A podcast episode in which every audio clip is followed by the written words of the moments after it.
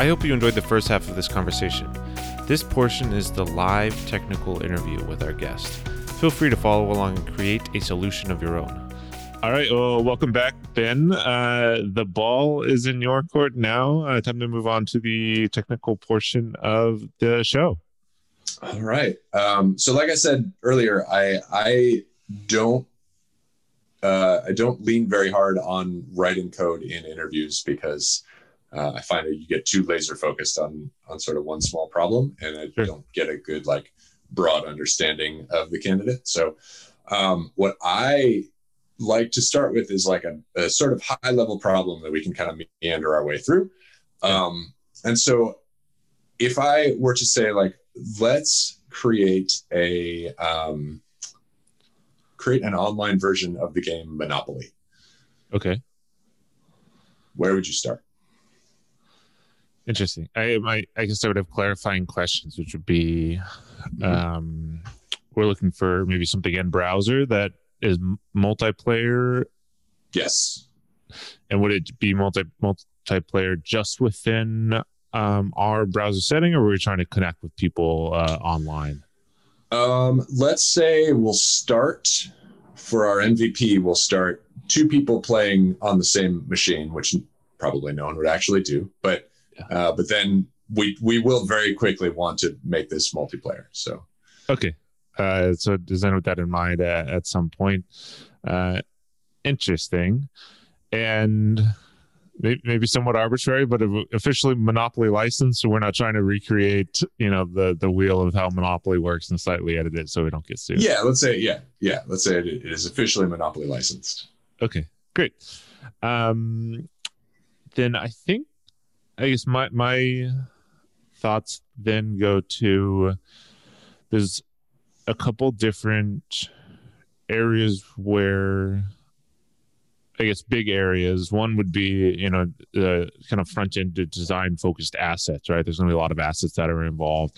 Mm-hmm. That's something that would be a pretty significant piece. I don't know if that would necessarily be first, because we could have kind of placeholders for a lot of that, maybe have a rough idea of what we know what the board looks like, right? Or at least in theory, what the board should look like, right? Yeah. Let's say we're not worried too much about, high fidelity designs yet. We want to prove that we can build this. Okay, great. So then there's, I think the two big pieces, other big pieces are, building basically a functional front end. But then this is very much going to be a rules based, game, right? We're going to, in my mind, it's almost kind of large system of classes that we're going to have to implement different rules that interact with each other quite a bit. So there's a lot of complexities that would go into that. Okay. That's was that your original question? Was kind of, where do we start? Yeah. I would say where would you start if you wanted to, maybe I can give you a little more guidance here. Say we're still sort of just plotting out the kind of technical complexities, looking for what's the big lift here. So maybe tell me a little more about what you see in as the complexities in the rules, and maybe other elements you see before we get into anything too narrow focused. Yeah, I guess from a technical perspective, complexity in the rules, we're going to have some system of players, right? That have to be represented somehow. We're going to have some system of turns. It's going to have to be represented. I guess pieces of spots on the board, right? And then within the board itself, there's kind of each one of those different pieces have kind of different layers of complexity, right? Because you have sets of properties in Monopoly, and right. Then on top of those you can add different variables or criteria like houses or hotels, right? And right. Then players interact with those. I think of other big complexities. There's obviously some type of random, what are those, community chest, as well as the other cards, like those are chance cards. Like that's a kind of a random element that seems less maybe complex. I think of other big pieces. And then I guess there's kind of the idea of a revolution of the board, which might be interesting to implement too. I guess you have a certain number of spaces on the board, right? And then every time a player goes around that, it, in my mind, we almost have to reset some aspect of like they're kind of started over now, right? Yeah. Which is interesting. Let's dig into that a little bit. How would you represent the board, say in the database, and the movement around the board in like sort of let's design the mechanism of moving around the board front to back. Yeah. Front to back meaning front end to back. Meaning, yeah, front end. Say like let's start with the well, I know where I would start. But if you are start either at the UI and work your way back to the database, or start with the database schema and you work your way to the UI, whichever you feel more comfortable doing. Yeah, let's try front to back. Maybe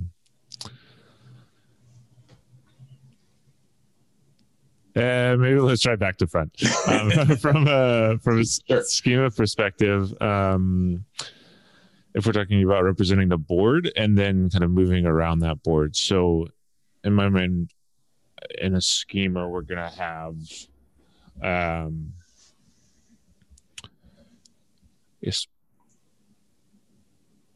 trying to think of the best identifier, but let's say properties, okay. which would be the actual places on the board.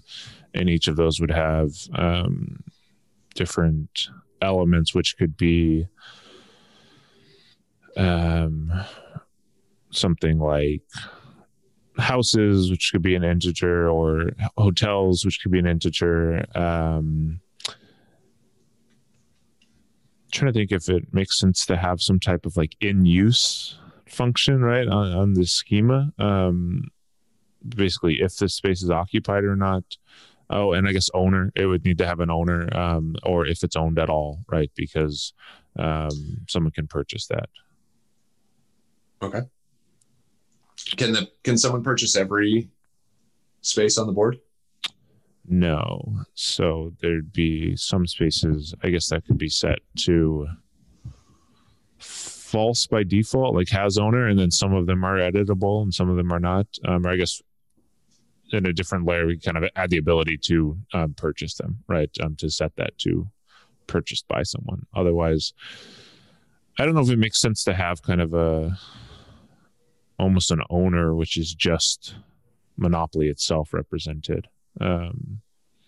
Like, what is it? The ones that electric tax, the electric. Yes, there are utilities and railroads and properties.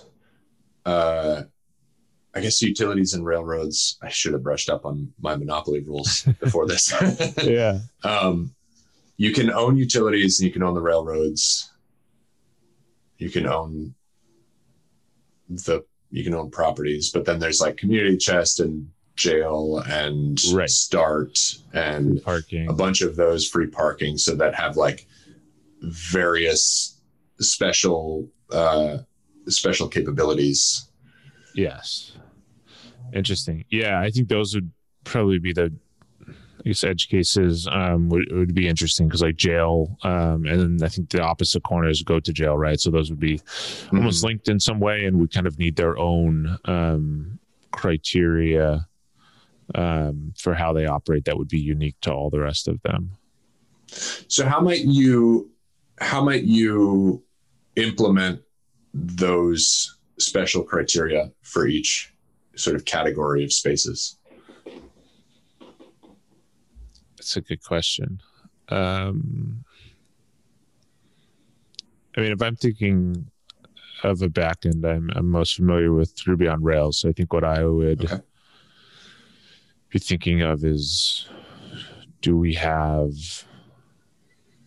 going to build classes for each of these different properties, or at least the idea of a property. And then within these classes, we may have specific, they may even have their own class. I guess that's what I'm trying to think about, if it makes sense to have its own, like it has like a, we have a properties class, and then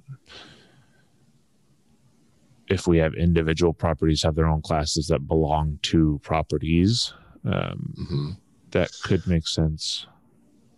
It's been probably 10 years since I've worked with Rails. How much does Rails rely on the notion of interfaces versus inheritance, or can it? Great question that I don't have an answer for. I know. Okay. Inheritance, I believe, is what I'm more familiar with, but it's something that I don't know. That's what you're interacting with often. Okay. There's a lot of, I think most of the stuff that I'm doing is either has many or belongs to relationship, and depending on the complexity of the application, many of those relationships. Sure. So I think inheritance may be your answer there. Okay. More important. Well, so those are different. Belongs to and has many. Those are relationships versus extending a class would be inheritance. Okay. And then interfaces, and again, I haven't used Rails in forever, so I don't remember how much this is sort of, I would be surprised if there wasn't a way to use interfaces, but it's basically a set of capabilities. You say like, this class implements this interface, and then you have to implement, like it will throw an error if you do not implement certain methods and properties on that class.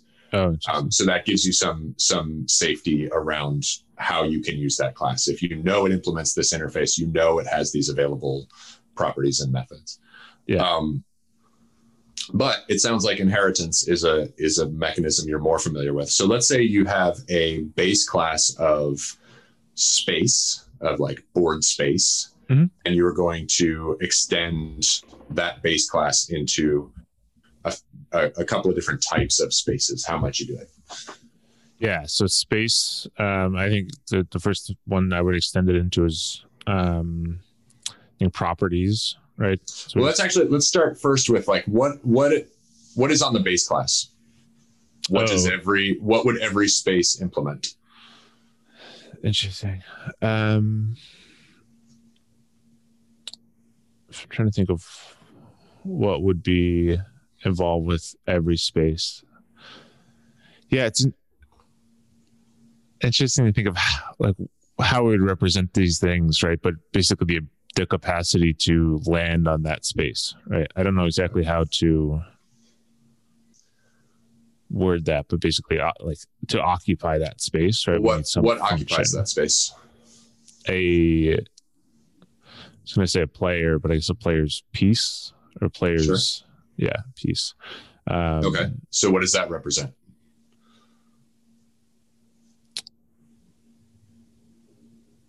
A user? Well, no, I mean like what if you have a model for a player's piece, yes, and you have a space that can be occupied by that piece. Yeah. How might you implement that relationship? Like a player's piece would have its own class, or players' pieces would have their own. Let's say yes, the piece has its own class. The piece can be. Yeah. I don't know if I.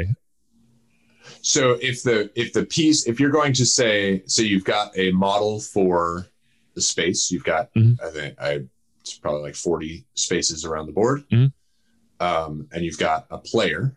That player occupies a space, or that piece, excuse me. That's a good distinction you drew about the difference between a player and a piece. If you have that piece model is represented in the database somewhere. Yes. How do you represent in the database that piece is on this space? Interesting.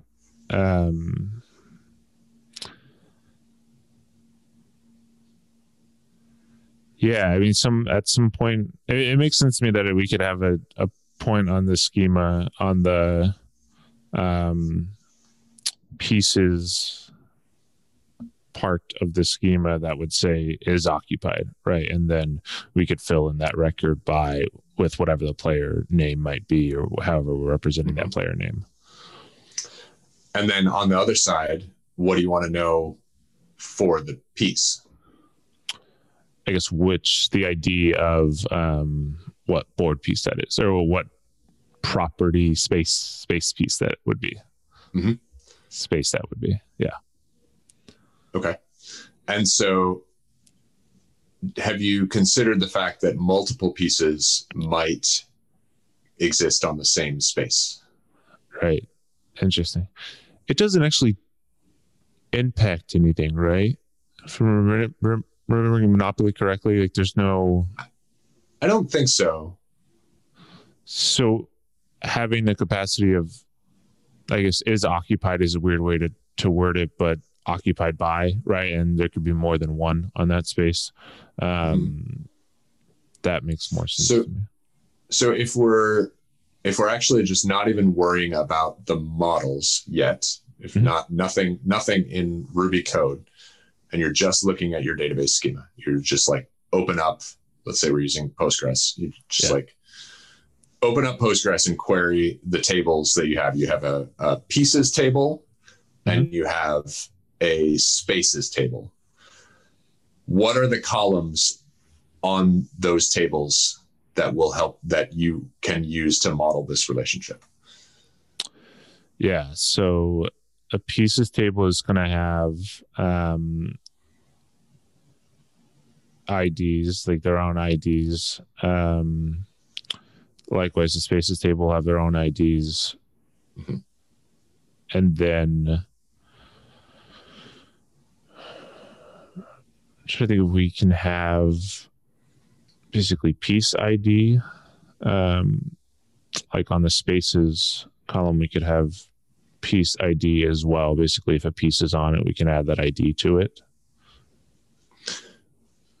Does that account for having two pieces or three pieces or multiple pieces? Not really. We could. No. Yeah. So this is a pretty typical one-to-many relationship. Yeah. Does that help at all?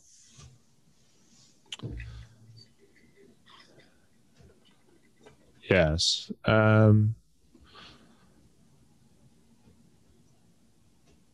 Let me think about it. I'm trying to visualize a schema in my head. We're at a little bit of a disadvantage here because you don't have a whiteboard to scribble on, I guess. Yeah. I have one behind me if that's helpful. You could talk me through it. I wouldn't mind scribbling. Yeah, I'm just trying to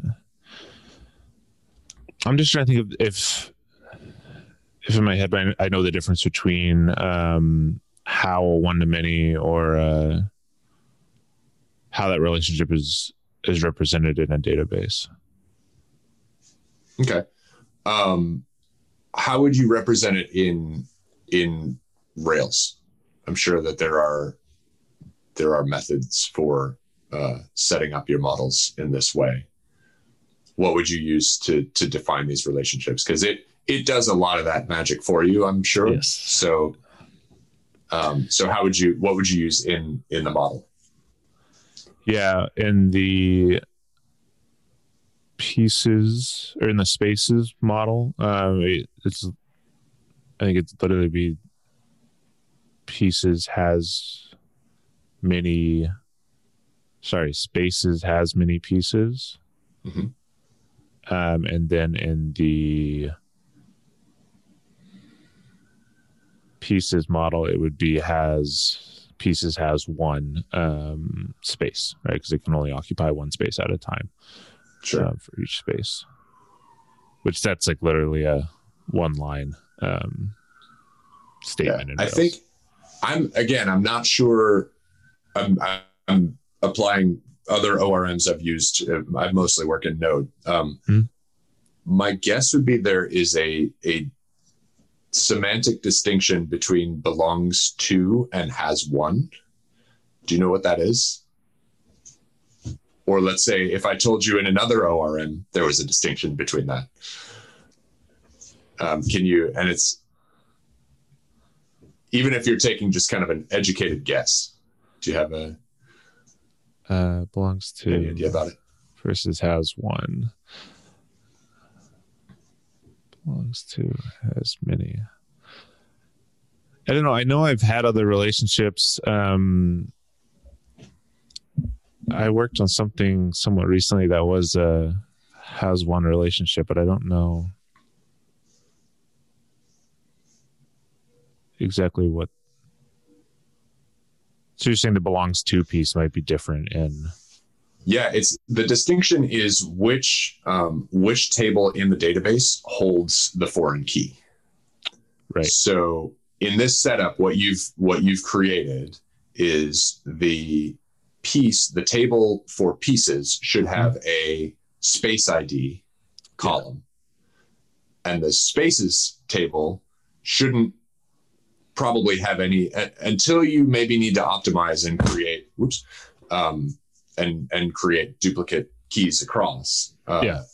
Then the spaces column should not, or the spaces table should not have any index around or any foreign key on the pieces, because it is a one to many space to pieces relationship. Yes. So then in your ORM, by defining those relationships, it is taking care of the queries for find me. If you say space, find me all the pieces that have foreign key of my space ID. Mm-hmm. So, okay. So we've got our relationship set up there. Let's say, how would you manage the movement of the piece around the board? How would you represent the spaces and their sort of relationship to each other, and how would you manage the movement?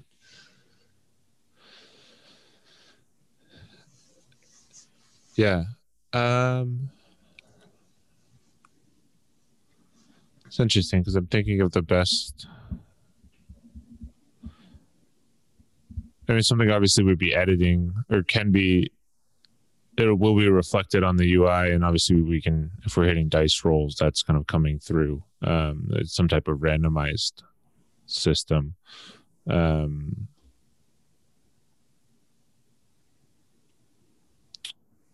Interesting though. I don't know if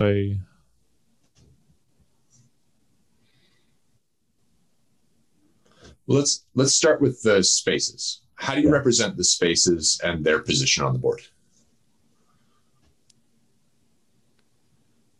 I guess we could have, each space is going to have some type of ID that then, I guess each space will have some, I don't know, reflective properties, right? It's going to have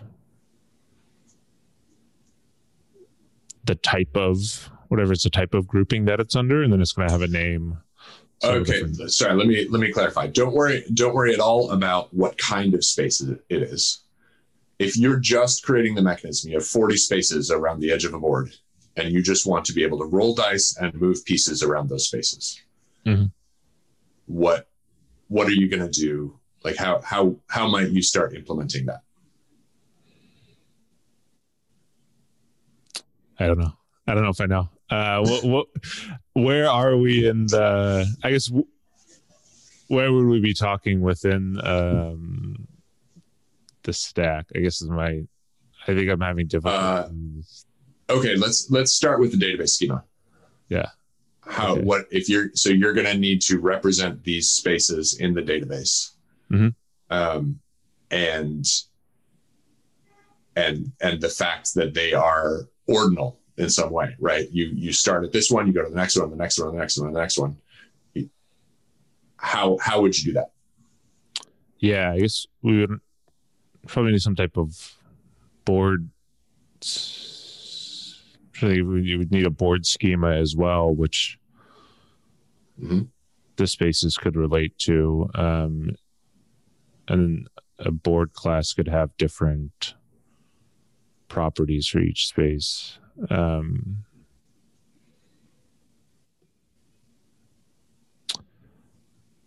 So the space is, what would be the property you would want there? So if I say I'm on this space here and I roll a 6, how do I know what I should go to? Whatever the current, basically we could have some type of current space property, right? And then we're going to get that ID, then take that ID, add 6 to it, right? And then look for whatever that ID would be, or look for the ID that would be 6 incremented from it. If we're talking each space is linear from 1 to 40 around the board. Sure.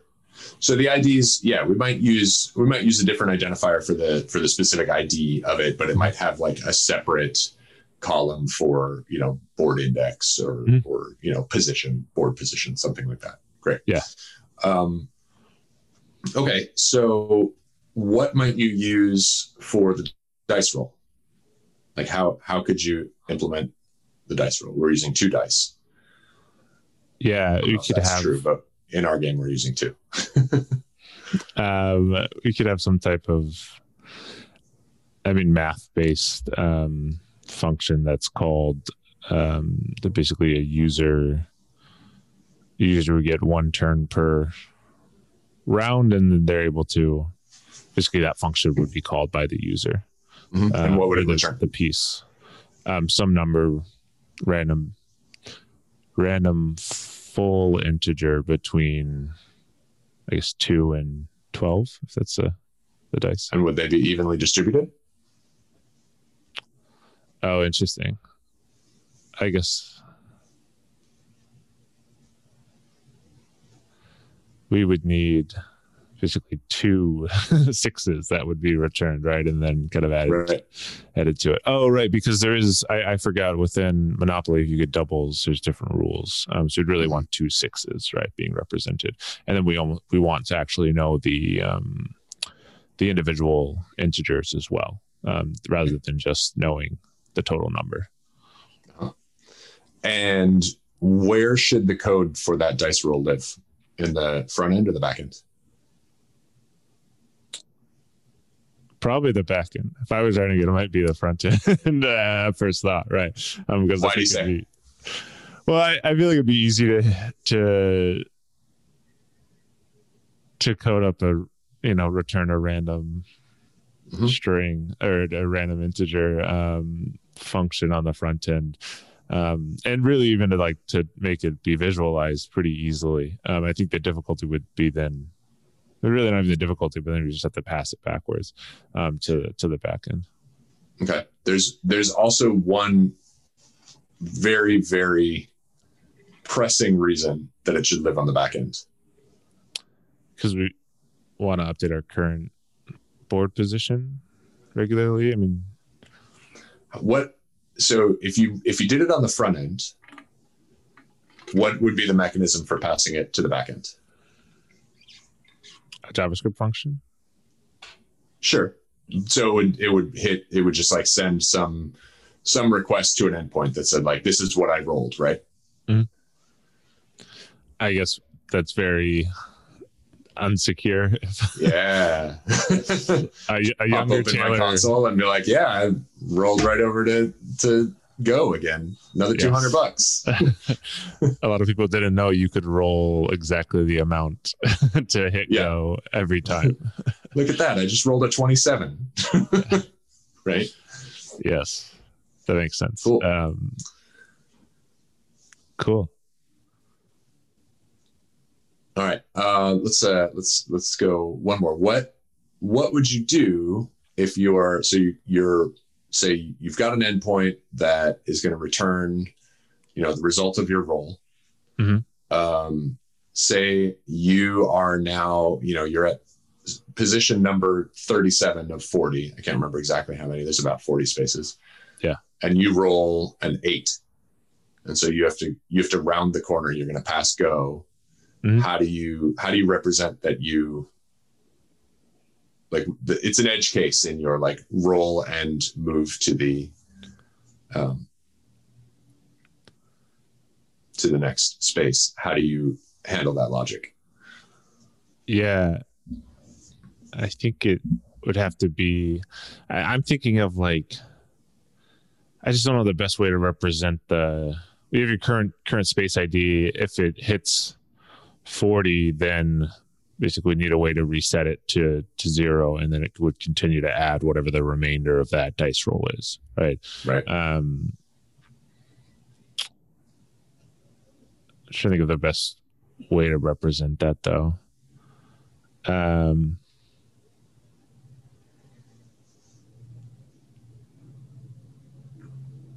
Interesting. We're almost going to have several rules, right? Because every time 40 is hit, many things are going to happen, right? They're going to collect go or collect 200. We have to reset current position.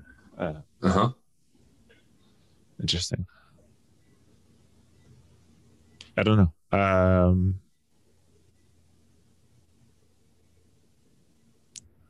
What would be? So say you're not even concerned with pass and go or anything that has to happen there. What's just like the simplest implementation if you're going around a board? Every time you get past 40, it resets. Do you have you ever worked with anything like that? Any that sort of I mean, just like some type of loop. That's what I'm thinking. It doesn't have to be a loop. It could be, you're just going to, you have 37 and you add 8 and you want the result to be 5 instead of 45. Yeah. Some type of,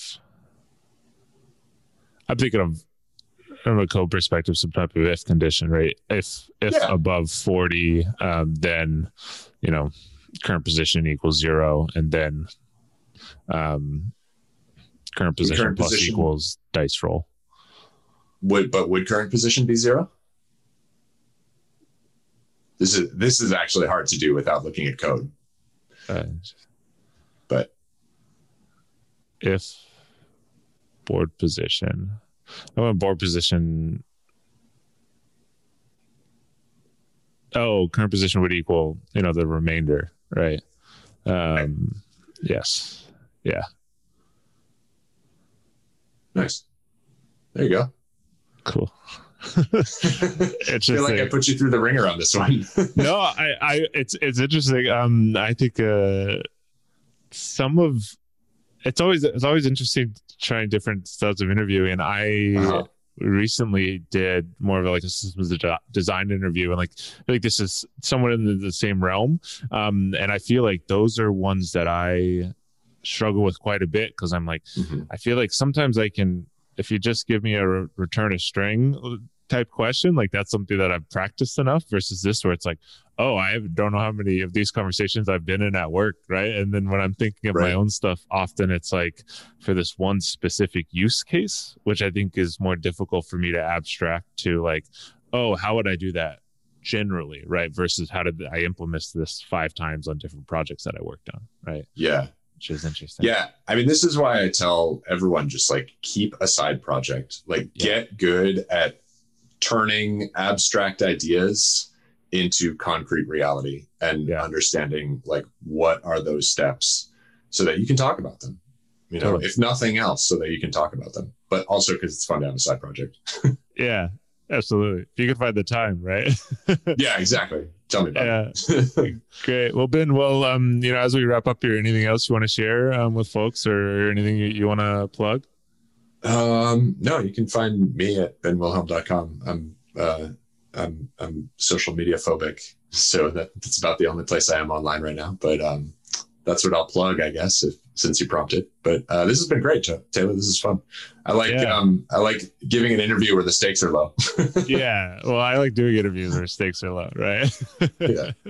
Well, I've enjoyed it, and I will plug or I'll put your website in the show notes, and then I'll also, I think people can, if they find you on LinkedIn, you're still doing kind of, I don't know what you call them, webinars, right? Where you're webinars. I think I'm probably going to be shifting up the format a little bit soon, just to be able to make them a little more widely available. Yeah, it's my time only scales linearly. Sure.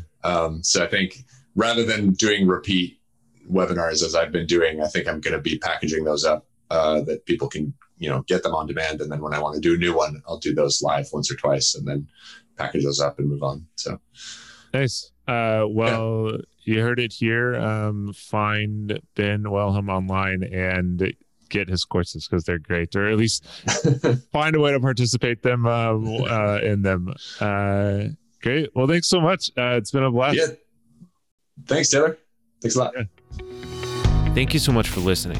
If you enjoyed the show, please subscribe on YouTube or your favorite podcasting app at the Professional Technical Interviewee. I want to thank my guest and my wonderful editor and producer, Dustin Bays. If you're interested in sharing your technical interview advice and being on the show, please reach out at dorsetTaylorDev@gmail.com. Until next time, keep practicing.